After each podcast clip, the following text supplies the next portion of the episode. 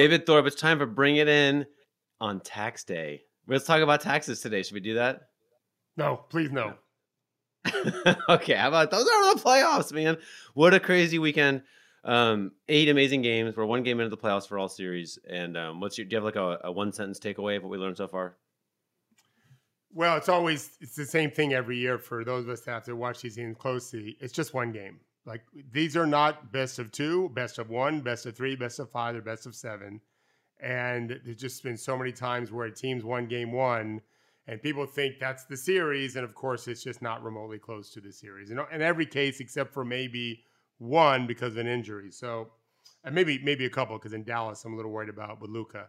But uh, no, the games were great, and I'm looking forward to seeing what happens in game two. It, just because you played a certain way in game one doesn't mean it happens every time. We're not machines. We are not machines. Um, Draw, did that seem like one sentence to you? It's that playoffs, seemed like man. a thousand sentences. that that was that was an hour of things to discuss. All right.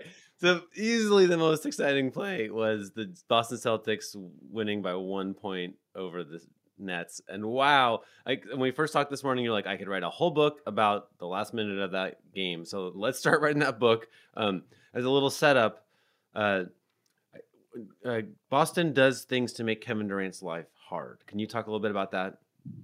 Yeah, I thought they attacked him well uh, when on the dribble. They try to make him uncomfortable and throw off his timing. That that's the thing. Eh, you know, every he can make every shot in the book as long as he gets his rhythm right. And and that's you know not everyone can do that. You you you you don't make every no human makes every shot when they get the rhythm right. He's better than most, and at seven feet tall, you know you're kind of screwed because you can't really contest it. So they just they break his rhythm off. They they they attack his they attack him at his feet in a sense. You know you can't get him high, so you go get him low. And uh, they've done that before, and they have, especially in Jayson Tatum, you know, a guy almost his size and almost his length who's a decade younger or so, something like that. And um, that, I mean, I I haven't seen Durant get a shot blocked on the perimeter like Tatum was able to do once or twice yesterday. That was impressive. So that's one thing they do well is they get him uncomfortable.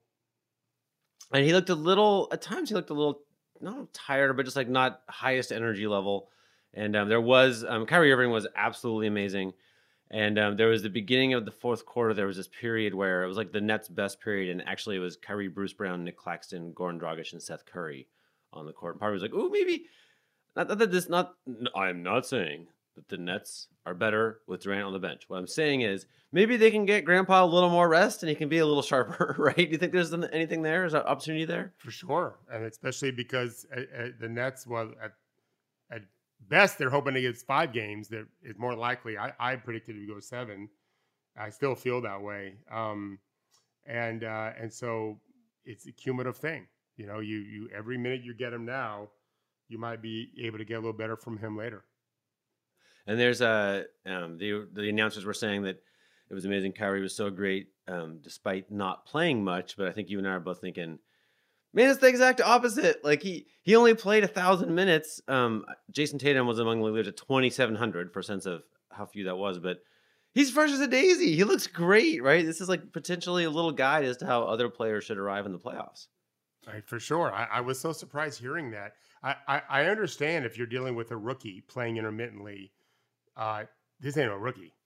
You know, this is uh, yeah. world champion, all star, first pick of the draft, Kyrie Irving all NBA talent and, and, has earned those teams before. Uh, and so for him, it's just the, the speed of the game isn't going to pass him up. He's fine with that. And I, I thought there were times where he looked super fast, and I don't always think that of him. Uh, but compared to everyone else, he is. So, and also set in setting up this final couple possessions, um, you brought up a couple times this moment when KD was isolated on the perimeter with Al Horford. Can you talk about that a little bit? Yeah, I think that they know Durant doesn't really want to go to the rim. So he, what he wants is to get you thinking he's going to the rim, which gives him a little extra space where he can get his little one-two step into his jumper. And they're trying their best to stay pressed up with him, and basically saying, "Hey, I dare you to drive by me," which is which is you you I think asked the question maybe in our document. Does Al Horford play if Robert Williams in the game? Well, yeah, I don't I don't know if in the fourth, you know, he may not, but the whole idea is you're going to get by Al Horford maybe because he's old. He really is potentially a grandpa, but Robert Williams, who ain't no grandpa, is behind him. That's the kind of the way you got Marcus Smart, Jayson Tatum, Jaylen Brown, uh, Al Horford pressing up. Robert Williams take care of it in the back end. It's a beautiful combination. So, um, but Kevin Durant doesn't want to go to the rim. He wants to shoot. And so Horford, it was a key part of the game where he stayed with him because uh, Durant doesn't want to go by him. And I think he probably could have, but he didn't really throw himself to do it. You know, a lot of times when you go at a player, the very first step you take, he's with you. It's the second and third step where you can get him. You're going forward, they're sliding backwards or sliding sideways. Speed forward is the better way to go. It's just a faster way. Uh, but Durant doesn't want to do it. And so we'll see. There'll be some adjustments the Nets will make. Maybe he will do it more early.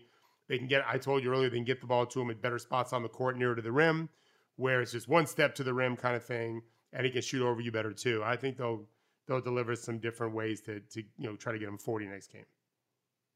Okay, so when we first talked today, David was out walking. Were you walking the dog or just walking, walking by yourself? Dog, yeah. Walking the dog. Brisk, briskly. And, uh, we were going fast. Briskly. He was walking the dog briskly. We will note the briskness. Yeah. Um, and uh, and he's like, "Oh, let's talk about this last play." And he like just from memory, I was watching on a video, recounted like basically where all ten players were at all moments of the last thirty five seconds of the game, which is pretty cool.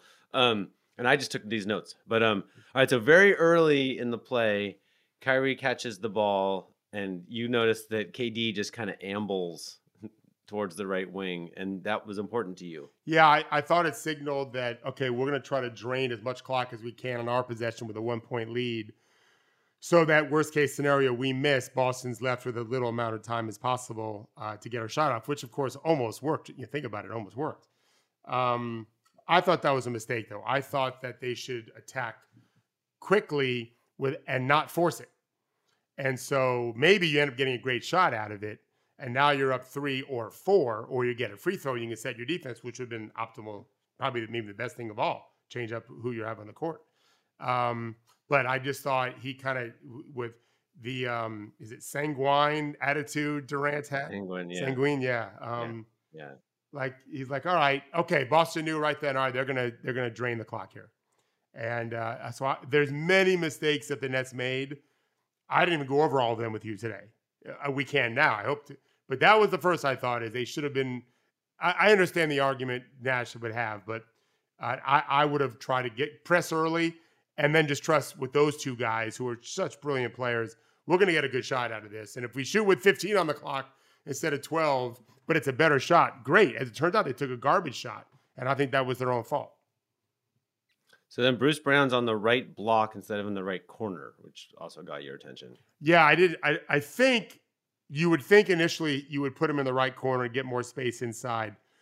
They already have Claxton in the dunk spot, so now you have two guys down low. But I thought the reason why is because late in games, when teams are trapping Kyrie or KD, Brown was the one to come to the second box, basically, the nail to be a good target. We call that pressure release.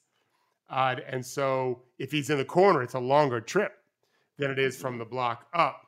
And as it turns out, that's exactly what happened. Is uh, he, he, didn't do execute, I thought, well, but I think that was why he was in the right block. But I would tell you next time they might just they might. I mean, think about it. If he's in the corner, Kyrie might be able to get by two people, but having having that third, not just the your own teammate, but also his defender, is just kind of mucks things up. So I wouldn't be surprised if maybe next time they they send him out a little bit. Maybe Durant gets to the middle in in that situation where Kyrie's got the ball and they double him.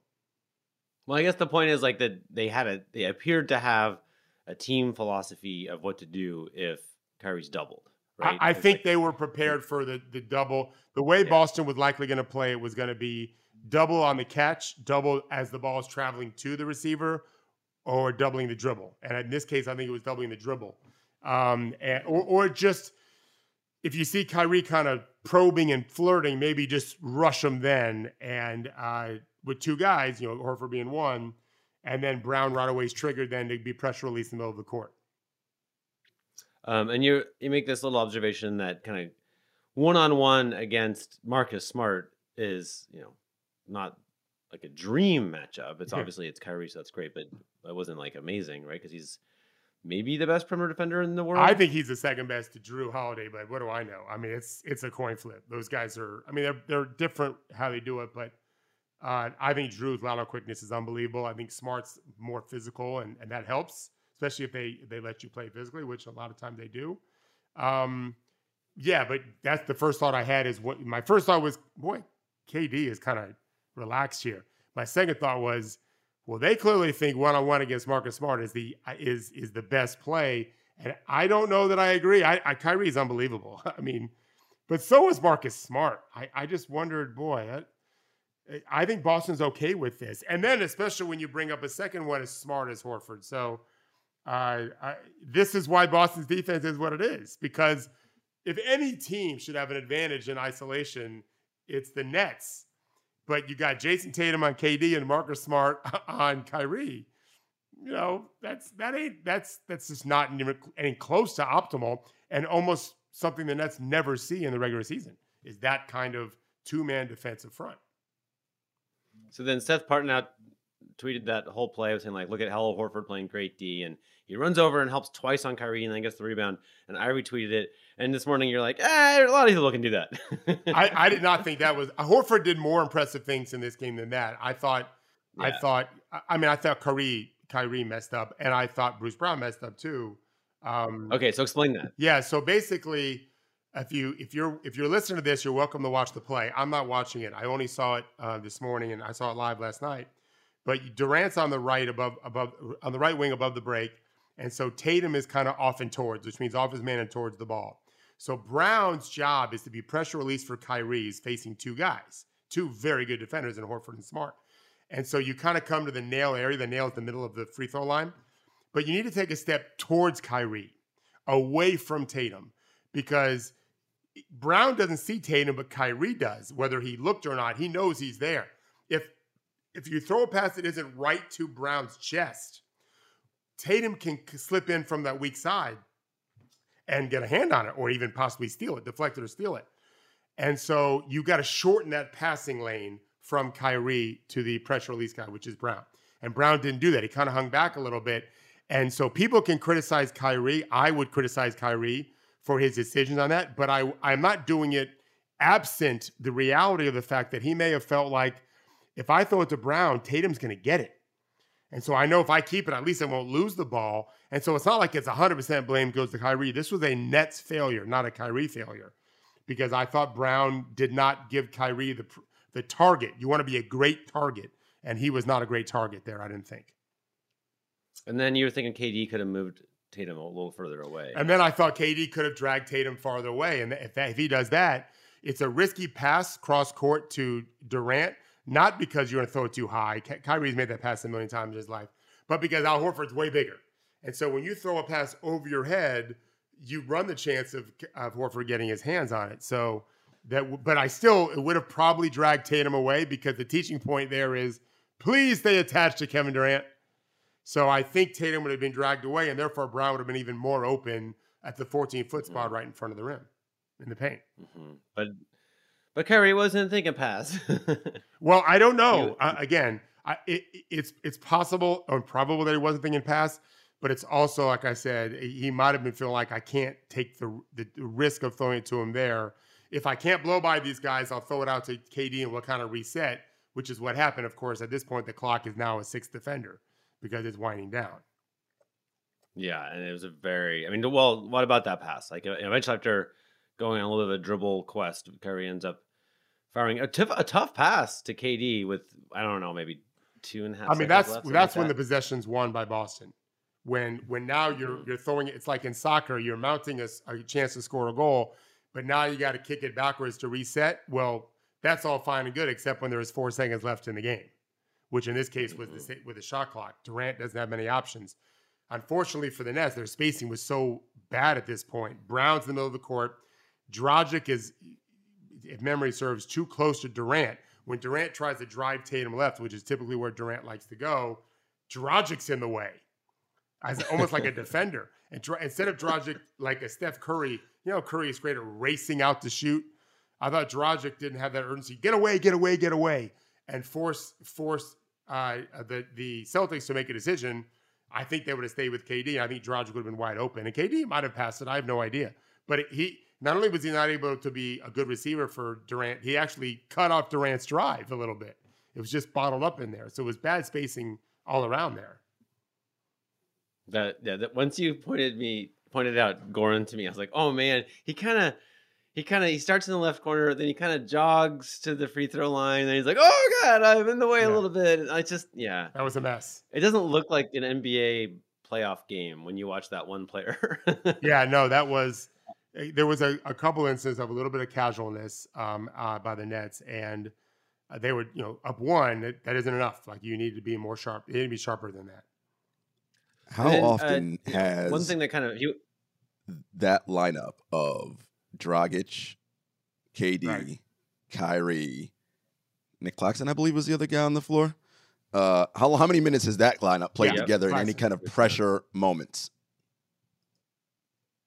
Well, the answer is probably zero if you factor in how Boston defended the play, which was the the uh, the rush by the bum rush by Horford on the Kyrie dribble drive, and so yeah, now you're just reacting on instinct. You know, we we talk a lot about um, guys know how to play the game. Well, Goran Dragic knows how to play the game. But to your point, Gerard, I don't think it's necessarily a lack of minutes with those guys.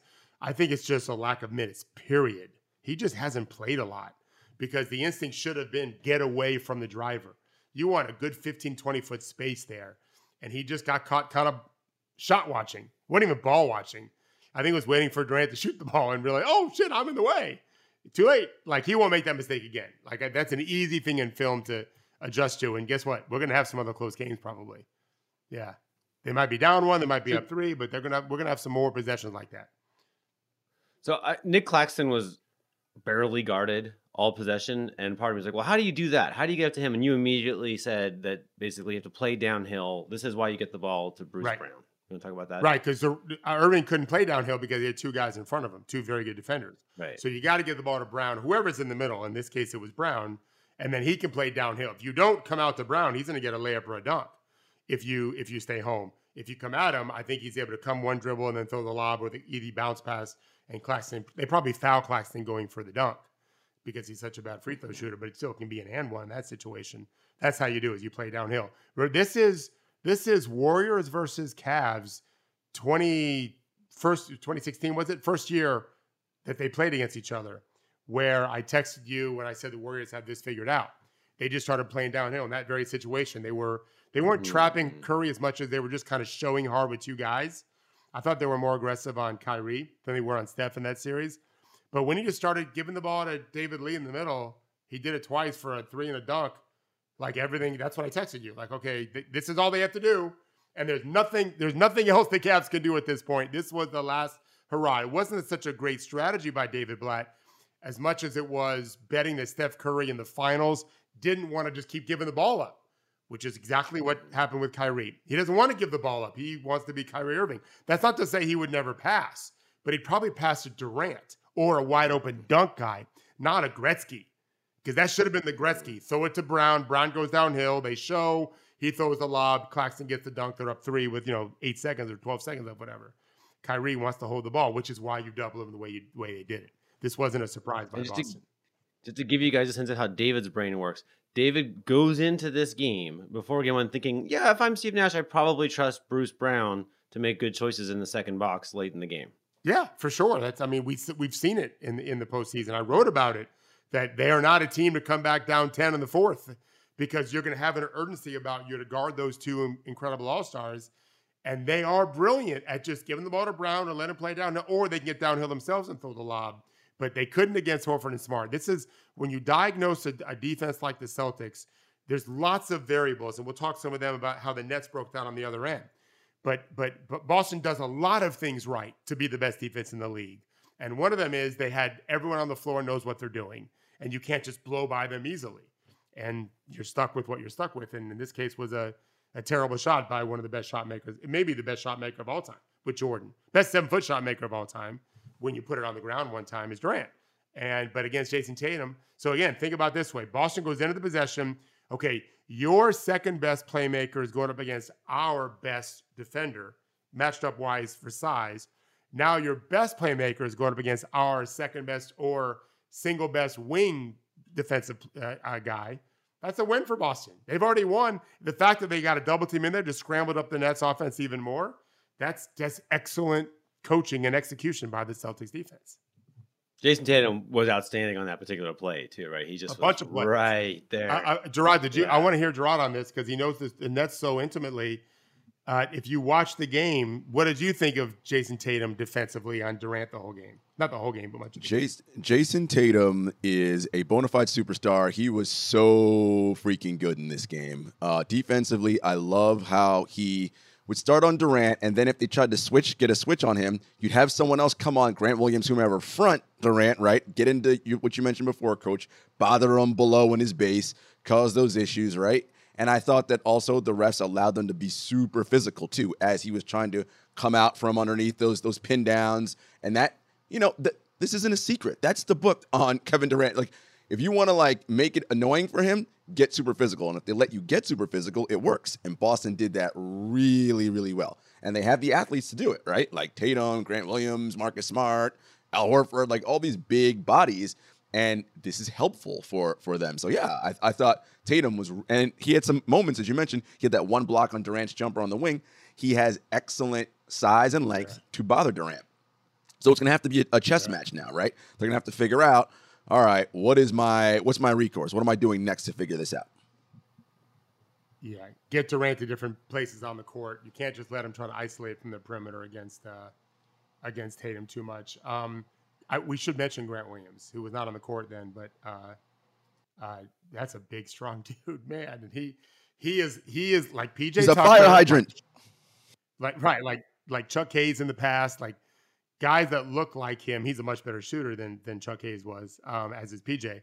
Um, they found a way to get on the court, and and to Gerard's point, it's not unique to KD where you don't score as easily against physical play. That's human beings. Maybe, robots will be uh, unaffected by physicality, but human beings are affected by it. It's it's yeah. We want to impede with we want to move move without impediment, and and of course the defense is not supposed to be allowed to do it so much, but this is the you know the kind of the zig and the zag of the playoffs.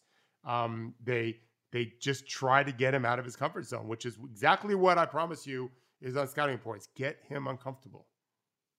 You guys, I'm so pleased. We just did about 20 minutes on about 15 seconds of oh, play. Oh, and, there's so much to talk about on the other end. I know. So much more. Let's go. We got to go. Let's turn it oh, around. Yeah. All right. So, yeah. So then Horford gets the ball, and uh, uh, Ime Udoka, I want to run over there and give him a big kiss for not. Hold on, hold on. I want to make a point about Horford. If again, yeah. watch this play. So he he first gets his hands on the ball, but doesn't have control. But the mm-hmm. millisecond he's got it, it's a snatch. And that's exactly how, there's so many fundamental things on that's why I could write a book about this.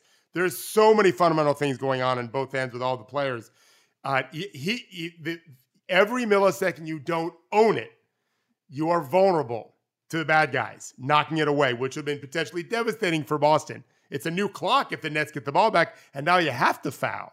So this is uh, you don't have to be a 15 year veteran.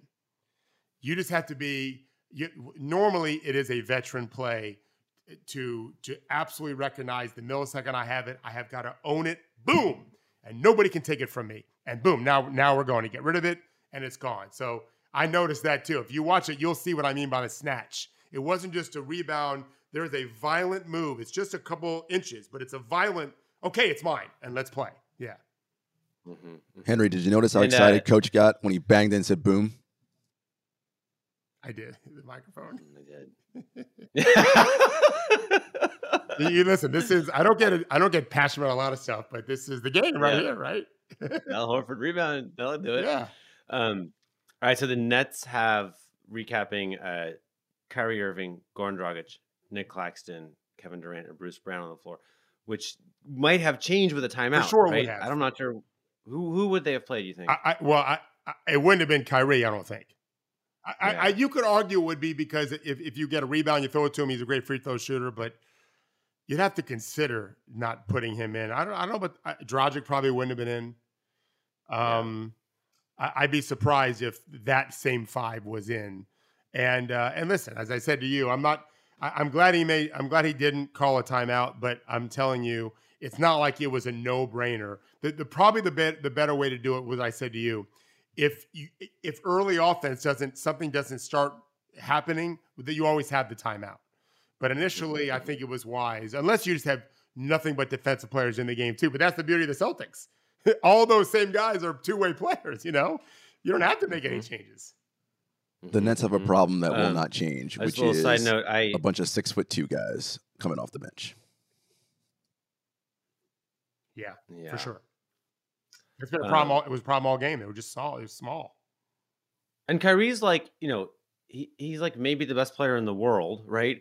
um, in terms of just skill set on yeah. offense, but he's always been terrible in the advanced stats on defense. Like not just bad, but like super bad. And I had to once ask him. He was on TrueHoop TV many years ago, and John Hollinger just made news by calling Kyrie a flaming train wreck on defense. And I, he was on TrueHoop TV, already booked, so I had to ask him about it, which was definitely like you could see he was like awkward run subroutine 47b to like act to journalist like you care about this question right and he's just like oh i you know i'm gonna work hard on it and get better and i care about my job it's like but meanwhile well let's see how this goes yeah um so Jaylen Brown flies down the right side, drives baseline into a double team, and uh, David Thorpe. You wrote a book called Basketball's Jazz, which has a chapter called "Baseline is Death." Yes, but I also I didn't write this in the book. It'll be in my next one whenever I get around to it. I think I've got it half done now. Um, I, I, I, I invented the term the second box for a reason. This is where you need to go. And so, so Jaylen Brown does two very, very wise things. One, he doesn't pick up his dribble. If he does that, it's timeout right away. Immediately, I, I really think mm-hmm. that Ime, I would think he'd recognize the millisecond my guy goes baseline, picks it up, I got to go timeout because we're in trouble. We might get a shot off. So he doesn't pick his dribble up and then he takes it second box. So I told which is where can you tell people where the second yeah, box so, is? so so if you think of the if you think of the painted area in front of the rim, you know the, the 15 foot from the from the baseline, the rim really to the free throw line, and then the key, cut it in half horizontally. The first box is where the box the rim is sits in. Second box mm-hmm. is the other part of it up to the free throw line. I always teach our players get to the second box and then read. Think score, but read. What's if Rudy Gobert is what I would say is in the first box, maybe stop in the second box because you're not going to win that battle too often. That's exactly how I teach it. I told you this morning, Henry, uh, I'm, I'm overseeing kind of helping a, a player development uh, guy with pro prospects out west. And I just given him the second box speech maybe a week ago. We talked a lot about it. I'm like, you have to teach our guys every day about the second box. And um, he was so excited that all week long they worked on baseline dribble keep your dribble alive, which I did not invent that. He everyone smartly works on that. But then get to the second box if you can. Like you can always pass it if you want to, but there wasn't a lot of time in this situation, which is why you practice reset, attack second box, and make a play. So Jaylen Brown does two very fundamentally good things. He tries to go baseline, it's not there. It wasn't really double teamed. It was one guy. There was a crowd, but it was a baseline. That part that's a defender. He couldn't throw the drift pass to the opposite side. He brings it out, gets the second box, and then kicks it to Marcus Smart. And that's when the Nets really started fucking up. Go on. Yeah. So they throw it to Marcus Smart. So to me, the one thing you have to do is not let him get by you. I realize you're thinking of the clock, but you can't play the clock because you'll you just can't win that. And and by the way, do you see what Marcus Smart said after the game about having the time to make that pass? He said, I've always been taught there's more time you realize. It's exactly what good coaches teach. It's like the swimming coach, Gerard, teaches your swimmers you don't need those last breaths. You have enough air in your lungs. You're not, no one's ever gone unconscious swimming in a race. Fact. Just keep, you know, digging. Don't take a breath those last meters, whatever, right? Same thing. so, anyway, they rush at Marcus, and Brown, Brown is super fast. he gets there so fast, but he jumps and Marcus Smart uses that to fake him and Claxton. If both guys just tall up and stay home, I don't know what Marcus does. He, he takes a contested three, dribbles around them, and the clock's still winding down. But you you let him go straight line past both of you. It's a huge fundamental mistake, and uh, and that's when the last thing breaks down, which is it's easy to look at KD's mistake. I don't know. I mean, they're scrambling now, so it's hard to ever say mistake. Kyrie fucked up more, but if you want to talk about KD, we can. Well, so first, though, Marcus gets right to the second box again, right? This yeah. is well, the, he doesn't quite get to the, the second magic. box, but he's moving in that direction, which means the court is smaller. You're in the middle of the court. Yeah. Everyone is one pass away, as opposed to if you stay on one side of the court, some guys are two passes away. It's too long of a pass to make if you don't get towards that middle. Mm-hmm. So by getting towards the second box, other guys are open. So to, I, to my eyes, I see two things happening. One is uh, Jayson Tatum has been calling for the ball basically since the Celtics got it. He's like, I'm open, I'm open, I'm open. But he doesn't, and KD's his guy. So KD's like bad at the free throw line, kind of worried about Jayson Tatum who's behind three point line. But Jayson later says that he didn't think he would get the ball, but he was going to try to get the putback. But he takes off for the rim. Yeah. Good move. Generally, was that a was that a oh, good bet, yeah. you think? Well, my yeah. rule is with, with with the players we work with is when your man loses sight of you, you either cut to the rim or relocate far away from him for three. But the spacing of that play, Derrick White's in the right corner. Kyrie's got mm-hmm. him. So Ke- Kevin Durant relocating really wasn't going to help any. I'm sorry, Jayson Tatum relocating wasn't really going to help a lot. So I-, I thought his thought process was fantastic. I don't think he thought he'd get the pass. I think he was hoping to get the tip in. But either way, make a play. Standing out there, you're just a spectator hoping go. No, get to the rim. Down three, different story. But you're down one, down one or two. Make a play like that. That is high level energy by Jayson Tatum. It just worked out that he got the pass, but had smart shot it. Maybe there wouldn't have enough time to tip in, but you can't fault the effort of doing that. And Durant was, you know, normally as soon as two guys go to the ball, now you're zone. You're not man to man anymore. You're zone because you only have four or three guys the rest of the court, and there were two guys up top, and so he uh, he kind of stays up top like he's zoning, but his back's to the play. He, he's mm-hmm. facing the ball, but his back's to the play. The guy that saw it all coming was Kyrie. Kyrie's mm-hmm. guarding the one guy they didn't care to guard most of the game was Derrick White, who's really struggling to shoot the ball. And he's in the right corner. So Kyrie is in the middle of the court where he should be. But he's got to make the recognition that, all right, can I make a play on Marcus here?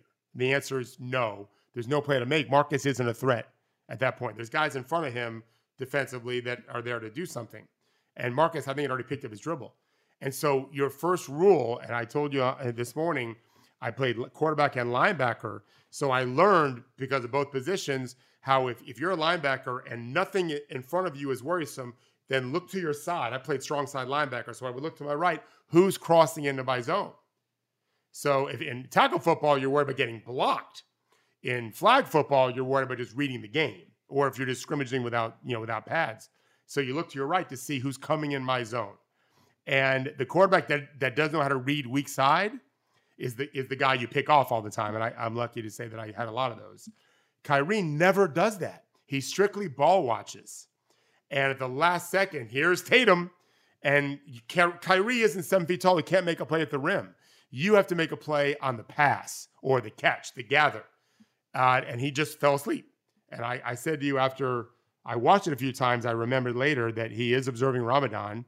It's what he did. What he delivered yesterday is nothing short of extraordinary. Again, against an incredible defensive team with incredible defensive players who execute. But he ain't a machine, and that one play might have been just a bit of a physically fatigued guy. Understandably so. I respect him for for following his for his religious views but uh, it didn't help on that play. And he just he just went blank. He just went brain dead. And Tatum took advantage of it. Smart made the perfect pass, and that was that. It was wild. Honestly, I, I, I mean, who knows how this series is going to go? As you point out, it's just one game.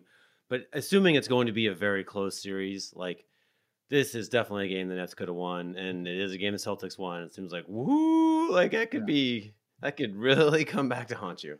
I think that we are looking at a very likely a six or game and seven game series. If Robert Williams is healthy from day one, I feel differently. I, I think Boston has a significant advantage, but he isn't there, and I, therefore I don't think there's a significant advantage. Uh, if if uh, KD ends up looking fatigued as the series goes on, that's a red flag and they're done. But I don't expect that right now. Um, I think the Nets. I think there's a real chance the series is at three three going to Game Seven, and so yeah, they the Nets were that close to winning the series again after what happened last year with Durant's shot. Um, it, and it, I mean, listen, the, the, Celtics could easily win game two. These are in these coin flip games, anything can happen, but I think they're very evenly matched, and, and I'm glad it's a great series. It is fun to watch. Um, and really fast, but uh, you know, there was this little incident with Kyrie flipping the bird and some fans and blah blah blah. And um, well, what's your what's your thinking? All right, so I we talked off air and with Gerard. Um, I I've never understood, even when I was a, a teenager, this idea that we can do things as sp- spectators that we would never be allowed to do. I remember, I was a kid. I would never have been allowed to do that at home. My parents would, if I had ever pulled that shit at a Buccaneer game, I'm out of that stadium. And I'm sitting in the van, by the way. We had a van. We had high top vans. My my parents, my dad wasn't gonna leave the game. I was gonna sit in that fucking Florida sun with no keys. Eh, doors open, that's it. Sounds. Nice. I, yeah, if I had yeah. ever done anything, yelling, nothing, I was never, I could boo to the referees at best, although I never remember my dad booing even one time. It just wasn't what we did. So, all that being said, I wanted to say to Kyrie, just act like they're not there. I, I late in the game, you saw him was kind of he was kind of making some hand motions and doing a little crying towel thing. Like, dude, we're playing the Boston Celtics, the best defense in the league, significantly so this year, and uh, we need every ounce of energy that you have. Just ignore them. Now, I don't know Kyrie well enough. Maybe he gets energized. Uh, uh players do that may, maybe it feeds him. And uh, if that's the case, I would I would say maybe I'd rather you keep the fifty thousand. But I, generally speaking, I just believe I like what Coach K says to his players: talk to Duke. And I've been saying that for mm-hmm. twenty some odd years now. When I heard that, I, I've always told my players just whatever our team is, talk to us. Like let's just eliminate every every other bit of noise. It's a hard enough game as it is. Uh, but I but I, I wish Henry. Let me just say this: I wish Coach Udoka and and everyone involved in the Celtics, I wish they would just say to their fans, like, at some point, we need you to just to root for us. It do, it doesn't serve any purpose to demean our our opponents who are human beings who have wives and kids and moms and sisters and everything else. It, let's be better than that. I wish someone would say it. I, would have no problem saying it. If I was ever in charge of a team, I, I would definitely speak up to uh, not in the NBA necessarily, but I'd speak up to our fans like, can we just can we just focus on cheering our guys on? We're not we're not doing anyone any good by acting like complete fucking idiots to the other team. That just it's below us. Yeah. I've been I live in the Northeast, you know, my whole adult life I've been going to NBA games and so it's, you know, Sixers games, Nets games, Knicks games, Celtics games. And uh I don't know if the whole NBA is like this, but you know, in those arenas, every single game there's at least one person and usually everyone knows. I, I, know people who are season ticket holders who've asked to like have their tickets moved because they can't be near the guy. Like the person who curses at opposing players all game long. There are people who just stand up and scream the most horrible things all game long. It's a weird little subculture um, of american sports fandom. I don't really get it. It's totally foreign to me totally off-putting and off-putting to Kyrie turns out and I my my one thought is like anybody who has thoughts about how any player like Kyrie should or should not act in that moment. It's like just I wish you had the whole tape.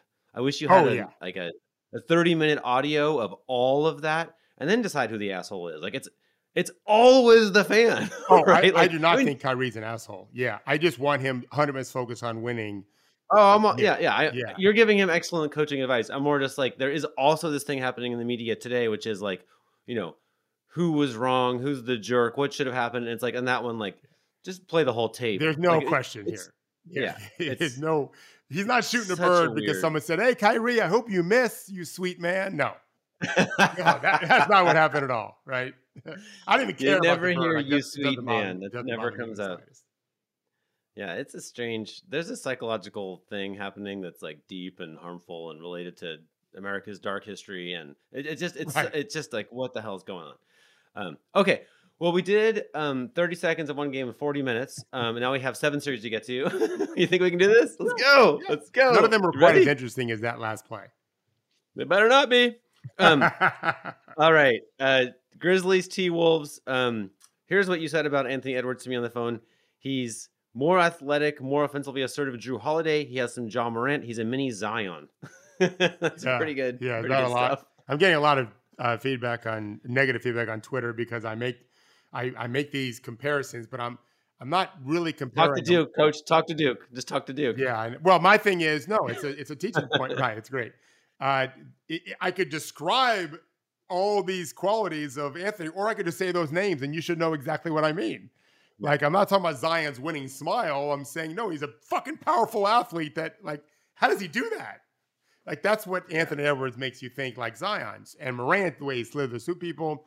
Um, Edwards was uh yeah boy he was he was terrific. I just thought he going in we knew he could make crazy shots. He takes crazy shots, but he's very talented. But I love his six assists. He, he he's he's getting off the ball faster than I thought he would in his second year. He competes defensively. I thought Minnesota. I thought it it looked exactly like it looked like last year with Memphis for Salt Lake City for Utah. One team is heavily favored. The other team brings all the edge, no fear, no anxiety. Memphis played a little nervous. They they they did not play carefree. Game two, okay, you hit in the mouth, you're on now. Like if if the first punch doesn't knock you out in boxing, it wakes you up and you compete. So they got punched in the mouth. They're not knocked out. It's one game. I still think Memphis is sitting up a significantly better team, but Minnesota is is no joke. I mean, they have D'Angelo Russell did not play when he had 37 the last game they played against him in the regular season. KAT is KAT. Ed, you got Edwards. Um, it's good. I think it's gonna be a great series. I think I had it going six. So I think I actually wrote in our publication it's gonna be two two. I think it's gonna be two two, and then I think Memphis can win game five and six. But yeah, nothing's surprising so far. Steven Adams has been bad against KAT all year. Would you bench him? I, I I would try not starting him in this game and bring him in, um, stagger him some with uh, with KAT's resting minutes, or maybe in the final two minutes of what you think KAT's rotation is going to be, so he's a little bit little bit you know less um, able, more fatigued, um, Mhm. because he I, he looked lost. He he looked like he was sick. Normally, Steven Adams is this you know gigantic man full of energy, and I did not think he had that. I thought Memphis was lacking energy for a lot of the game. And uh, yeah, I would I would not. I don't think Taylor Jenkins will do it. I think he's people are saying he's more like Coach Bud, who he spent a lot of time with um, before. He's going to stick with what he's always done. I think that's a mistake. I would I would not start Adams and bring him in. You could start him game three, but I would do something different game two. And you expected Memphis to have a huge advantage on the offensive glass, which they didn't have. No, they got beat in the offensive glass. That Yeah. that that was uh that's a major problem for them. They need to, they need to pull. Minnesota did a great job of of blocking people out, and uh, it's listen. I'm not seeing stuff before a game that they're not seeing. They're watching. They have five, six, seven, eight, nine guys watching tape and, and studying data, and they knew that we're in trouble if we don't if we don't at least compete on the glass. Well, they outcompeted, so that's. I don't know if that'll happen again, but it definitely happened in game one. And they're and, and sitting Adams does impact that to some degree but they've got other guys that can that can get involved in that. And Adams will play. He just he just won't start. I just wouldn't start him necessarily against KAT in game two. Um, I was a little bit that game. I was a little bit bummed at how much of the late game offense was Ja Morant like driving into, like basically trying to draw a foul. Right, it looked like Ja Morant crashed to the floor. Uh, I don't know, three, four, five times late in the game, and I just felt like, and then missed free throw. He made one or two free throws a lot. Um, I just felt like the not the Grizzlies how they won when Ja was out with all sorts of people contributing from all over. I just felt a little bit like, a little like the defense was knew where the attack was coming. Well, they definitely did, and uh, but it's also this is Ja has to, has to recognize this is the postseason. The, the the whistle's probably not going to be quite as tight. Teams are a little bit more aware of what your tendencies are. They're not worried about the game they just played or the game they're about to play. It's just tonight only. They had only a day of rest, but still, uh, oh, they had more. Those Minnesota had a few days of rest. Um, the- I think he'll be more prepared for game two. He needs to he needs to get more floaters, those second box jumpers, don't over penetrate, get off the ball when two guys are showing on you. Minnesota's not a great defense. Okay, he the Heat just rolled the Hawks. Um, Duncan Robinson was eight of nine from three, which you point out. Well, you say they'll, they'll never lose when he does that. Why do you say that? I mean, 24 points on you know on nine, on nine shots, and and all the other ones he didn't get, but but pulled all that gravity, opens up the paint that much more. and um, Capela didn't play. So their best rim protector didn't play. John Collins played, but Capela didn't. So this is the this is this. I wrote about this. We picked the Heat in five because they're such a good shooting team. Without with Capela, I would have picked him in six. Without him, I picked him in five. Of course, I also thought John Collins wasn't going to play. He's a good defender too, but um, they don't have enough to be able to contest on the perimeter against the best shooting team in the league, and then also take out people like Jimmy Butler at the rim and Tyler and and um, Kyle Lowry did some things. So I thought Miami just looked really sharp, and Atlanta looked like they played two very stressful games this week. It's exactly what it looked like. Trae Young. Mm, I wish, I wish well. the eight. Hmm? I wish the eight seeds could just have another couple days. I do too. I really do too, as well. Uh, you recommended that Bull center Nikola Vucevic take five threes a half, and he took five threes in the first half and five threes in the second half. So nice job. Yeah, yeah. It didn't work out, but I uh, yeah he went two of ten, but two of the shots, at least two. I think I saw nine of the ten because I, I, you know, I missed a couple minutes here and there. Um, two of them went in and out, eh, big ones in the in the second half. They were good shots. I want them to, like he should be told, don't you change a thing. Maybe even shoot more. Keep looking to take your shot. But he played well. He, I mean, Vuce played well. Um, Milwaukee gives that shot up. And uh, the two best players in the game were probably Vucevic and Brook Lopez. So I, we always are at such war with our big guys. I don't understand it. They were really important in that game. Um. All right, we're going to move on. There's a lot more we could say about that. Um. Oh, actually, we'll just add. Um. You said to me, Jrue Holiday on defense. My goodness. Yeah. Jeez, Zach LaVine's gonna struggle to sleep this summer because he has got a case of the holiday. You know, Drew Jrue Holiday on his ass. You just can't get an inch against that guy. Fuck, he's just a big, yeah. powerful, quick dude who who doesn't have to expend too much energy on offense in this round. Although Milwaukee could have used it, they scored what ninety three. they didn't score yeah. well, but yeah, he's. uh This is not what LaVine was hoping for in the playoffs. To have Jrue Holiday in round one. That's that's no fun. All right, the Suns uh, beat the Pelicans by eleven. It got a little interesting late. Um, and you noticed that uh, someone kind of pissed off CP3, maybe? Yeah, CP after the game, Chris Paul said that uh, he loves Willie Green. You know, they were together last year in Phoenix in that great run. And uh, it's hard not to love Willie Green from what I can see. He seems like just this terrific guy. And um, but I could hear it. I listened. I watched the game on Synergy again today. I watched it last night live, but on Synergy today, you can hear. I didn't know if it was Willie Green saying it, but CP said it was. You hear him say, "Go under, and early fourth quarter, they go under it. CP strokes the three. I think he made three in a row. It kind of ended the game uh, when the game was really getting competitive. And that, that's just that's Chris Paul. I, am not mad at Willie Green for it. Um, uh, I I may not have I may have just wanted my players to be trusting to know they were supposed to go under the screen. Saying out loud kind of challenged the most competitive dude in the league, and he did not take kindly to it. And engage. What did he score in the in the fourth quarter? Like 18 points. Like they're never losing oh when he's doing that he's normally not doing that. And so I thought it was good for Phoenix to be tested. I the Pelicans should be very proud. Like they're not going to win this series probably, but um, obviously barring injury, they're not going to win it. Um, but this is what you want to get for next year. Okay, so um, in exciting fashion, you picked the Raptors over the 76ers, and it looked to be going well. And then Scottie Barnes got hurt. Um, now they're doubtful um, to play Barnes, Gary Trent Jr., or Thaddeus Young. I think I might have heard you say earlier on the phone, "quote They're dead now." Is that I, is I that meant, where we are? no, just for tonight. I meant yeah. If, it, uh, okay, because okay. Gary Trent's out too, and Thaddeus yeah. Young. So I, would be shocked. I, I don't think it was going great for them in game one. I didn't care if they won game one or not. I mean, it's just a game. I thought Philly did a great job of keeping Toronto off the glass, which is probably one of their first priorities. Uh, uh, the the Raptors messed up. They kept this is this is a credit to Tyrese Maxey, and we're going to write about this at some point. Uh, these are unicorns. These guys that are super fast that can really shoot. We just don't have many of them. Normally, the super fast guys can't shoot. Well, this this guy can, and so the way the Raptors played him a lot was at the top, meaning we got to make sure we we either deny him from three or guard him from three. But Maxey's speed allows him to just race to the rim They've got to make that adjustment. Tyrese got layups. He led the league in right hand layups this year. Uh, and so, but I thought I, I thought Toronto could have won the game. They were down double figures when Scottie got hurt, but there was nothing that made me think they can't come back and win. It was going to be a good game. Scottie was on track to have, I think, the second He'd have been the second youngest player to get a triple double in the playoffs in NBA history, and he might have had a 20 and you know 14 and 11 game. Like he was on a he was on the road for a monster game, and he guards everyone, including James Harden. Uh, that guy is fucking spectacular. But without him and Trent and Thaddeus, I mean, they're gonna have to probably start Achiuwa and maybe Khem Birch.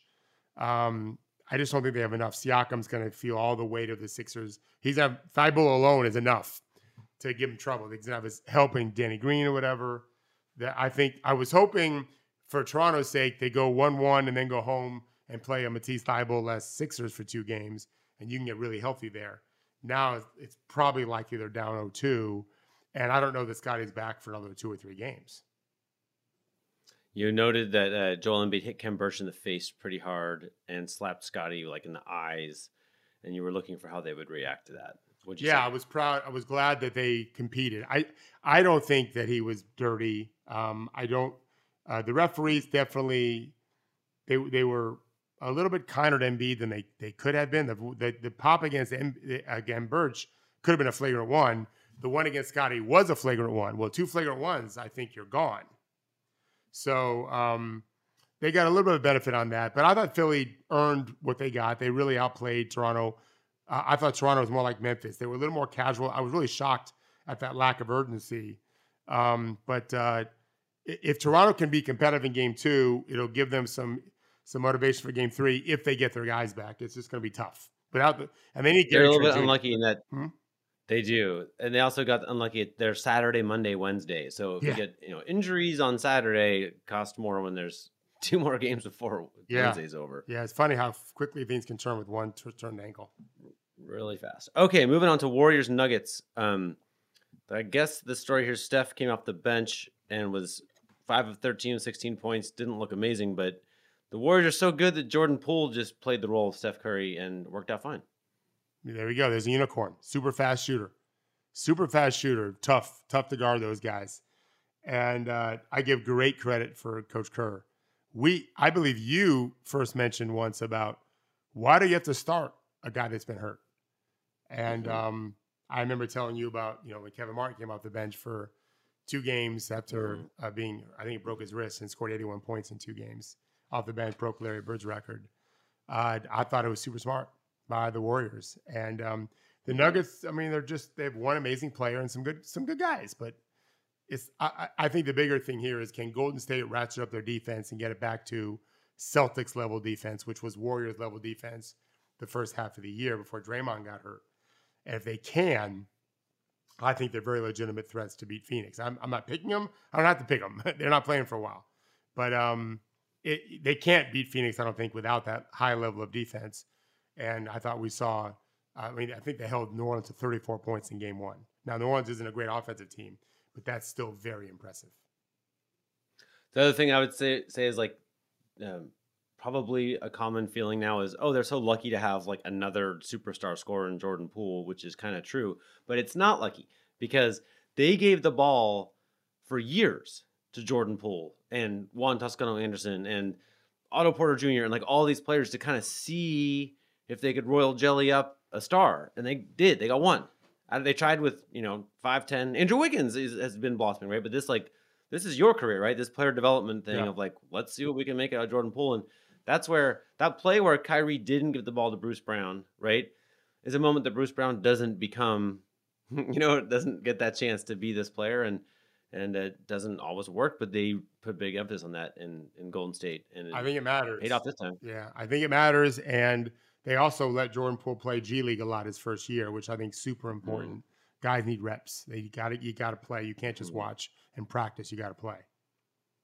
But those are players. The Warriors have been playing with a lot of players that every team could have had. Yeah, including Jordan Poole, right? Yeah, Draymond um, Green was a second round pick. Jordan Poole number yeah. twenty eight, I think. Looney Looney was number thirty. Yeah. there's three of those. There's three of those starters right there. Right, right. Too bad the whole league passed on them, you guys. Right. Um, okay, and then last series. Uh, look at this. We did it. We still have five minutes left. Um, Jazz Mavericks. Um, what'd you see? Uh, you know, I, I, think I have the Jazz in five because of Luka being out. I love seeing Luka uh, so engaged. I mean, it, you know, clearly doesn't want to lose in the first round again. this would be three years in a row. Um, I, I, think Dallas could win the series if they had Luka, but uh, Utah's got a great offense. They they have some defensive deficiencies out on the perimeter, but they have Rudy Gobert inside. I, I, I didn't see enough of a connection by Utah. They didn't suddenly think, hey, we're going to win this series. Let's be best friends again and care about each other on the court. I mean, Dallas almost won the game, but I just think Dallas is going to mostly be firing blanks late in games without Luka. They're just such a Luka centric team, and then he sets the table for everyone else. So, you know, you can you can cook up the best food in the restaurant you want, but someone in the wait staff has to bring it to the table. Mm-hmm. And I don't think Dallas has that. Dallas doesn't have. Yeah. I mean, Jason Kidd might have some great stuff. I don't know. Uh, I, I just know they have Luka, and when he's not out there, no one can deliver it. Spencer Dinwiddie is much better with Luka on the court. He's creating for mm-hmm. him, and then he can create from there or shoot. I just don't think Jalen Brunson same thing. So Luka's sets everything up for them, and he's not there. You um, also said that if any team can blow a 2-0 or 3-0 lead, it's the Jazz. Oh yeah, I forgot I said that. Right. Uh, yeah, they blew a bunch of leads late in the in the season this year, which is impressive. They got the leads. Just like it'll be impressive they're up 2-0, 3-0. But if they're up 2-0 and Luka, if they're up 3-0 and Luka plays in game four and the Jazz are down seven in the fourth quarter, like they're not going to be free and easy because now they're going to go back to Dallas and then it could be 3-2 and then just watch that paint melt off the wall because I just I just think they're breaking the team up when the season's over, and um, yeah. and so they all know it too. I really think they know. Maybe only Donovan stays. It might just be Donovan Mitchell. Everyone else is gone. Uh, so that's a, that's on Dallas. Dallas got to find a way to keep games close and maybe steal a game. And then when Luka gets back, hopefully he's healthy, which we have no idea. And then anything can happen because I I I just have a high, high suspicion rate of of uh, of how connected Utah is. All right, so it's Raptors at Sixers tonight, Jazz at Mavericks, and Nuggets at Warriors. It doesn't stop. Yeah, good games except for the Sixers one. Without if if it was just Scottie being out, I think it'd be a good game. Um, I would favor Philly, but missing Gary and Thaddeus off the bench, um, I mean they're really short, uh, and they played so many minutes for all the other guys this year. They've not developed the bench, so I, I uh, that might be the one game that isn't so fun to watch. The other ones will be fine. All right, I loved it. I love going super deep on a play like that. Um, should we give Gerard the final word? Yeah, if his Wi-Fi's working. I have no final. I, I have no final words.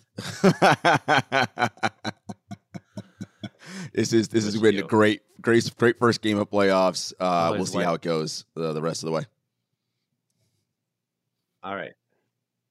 All right. Thank you, everybody. Thank you, David. Thank you, Gerard. See you guys on Friday.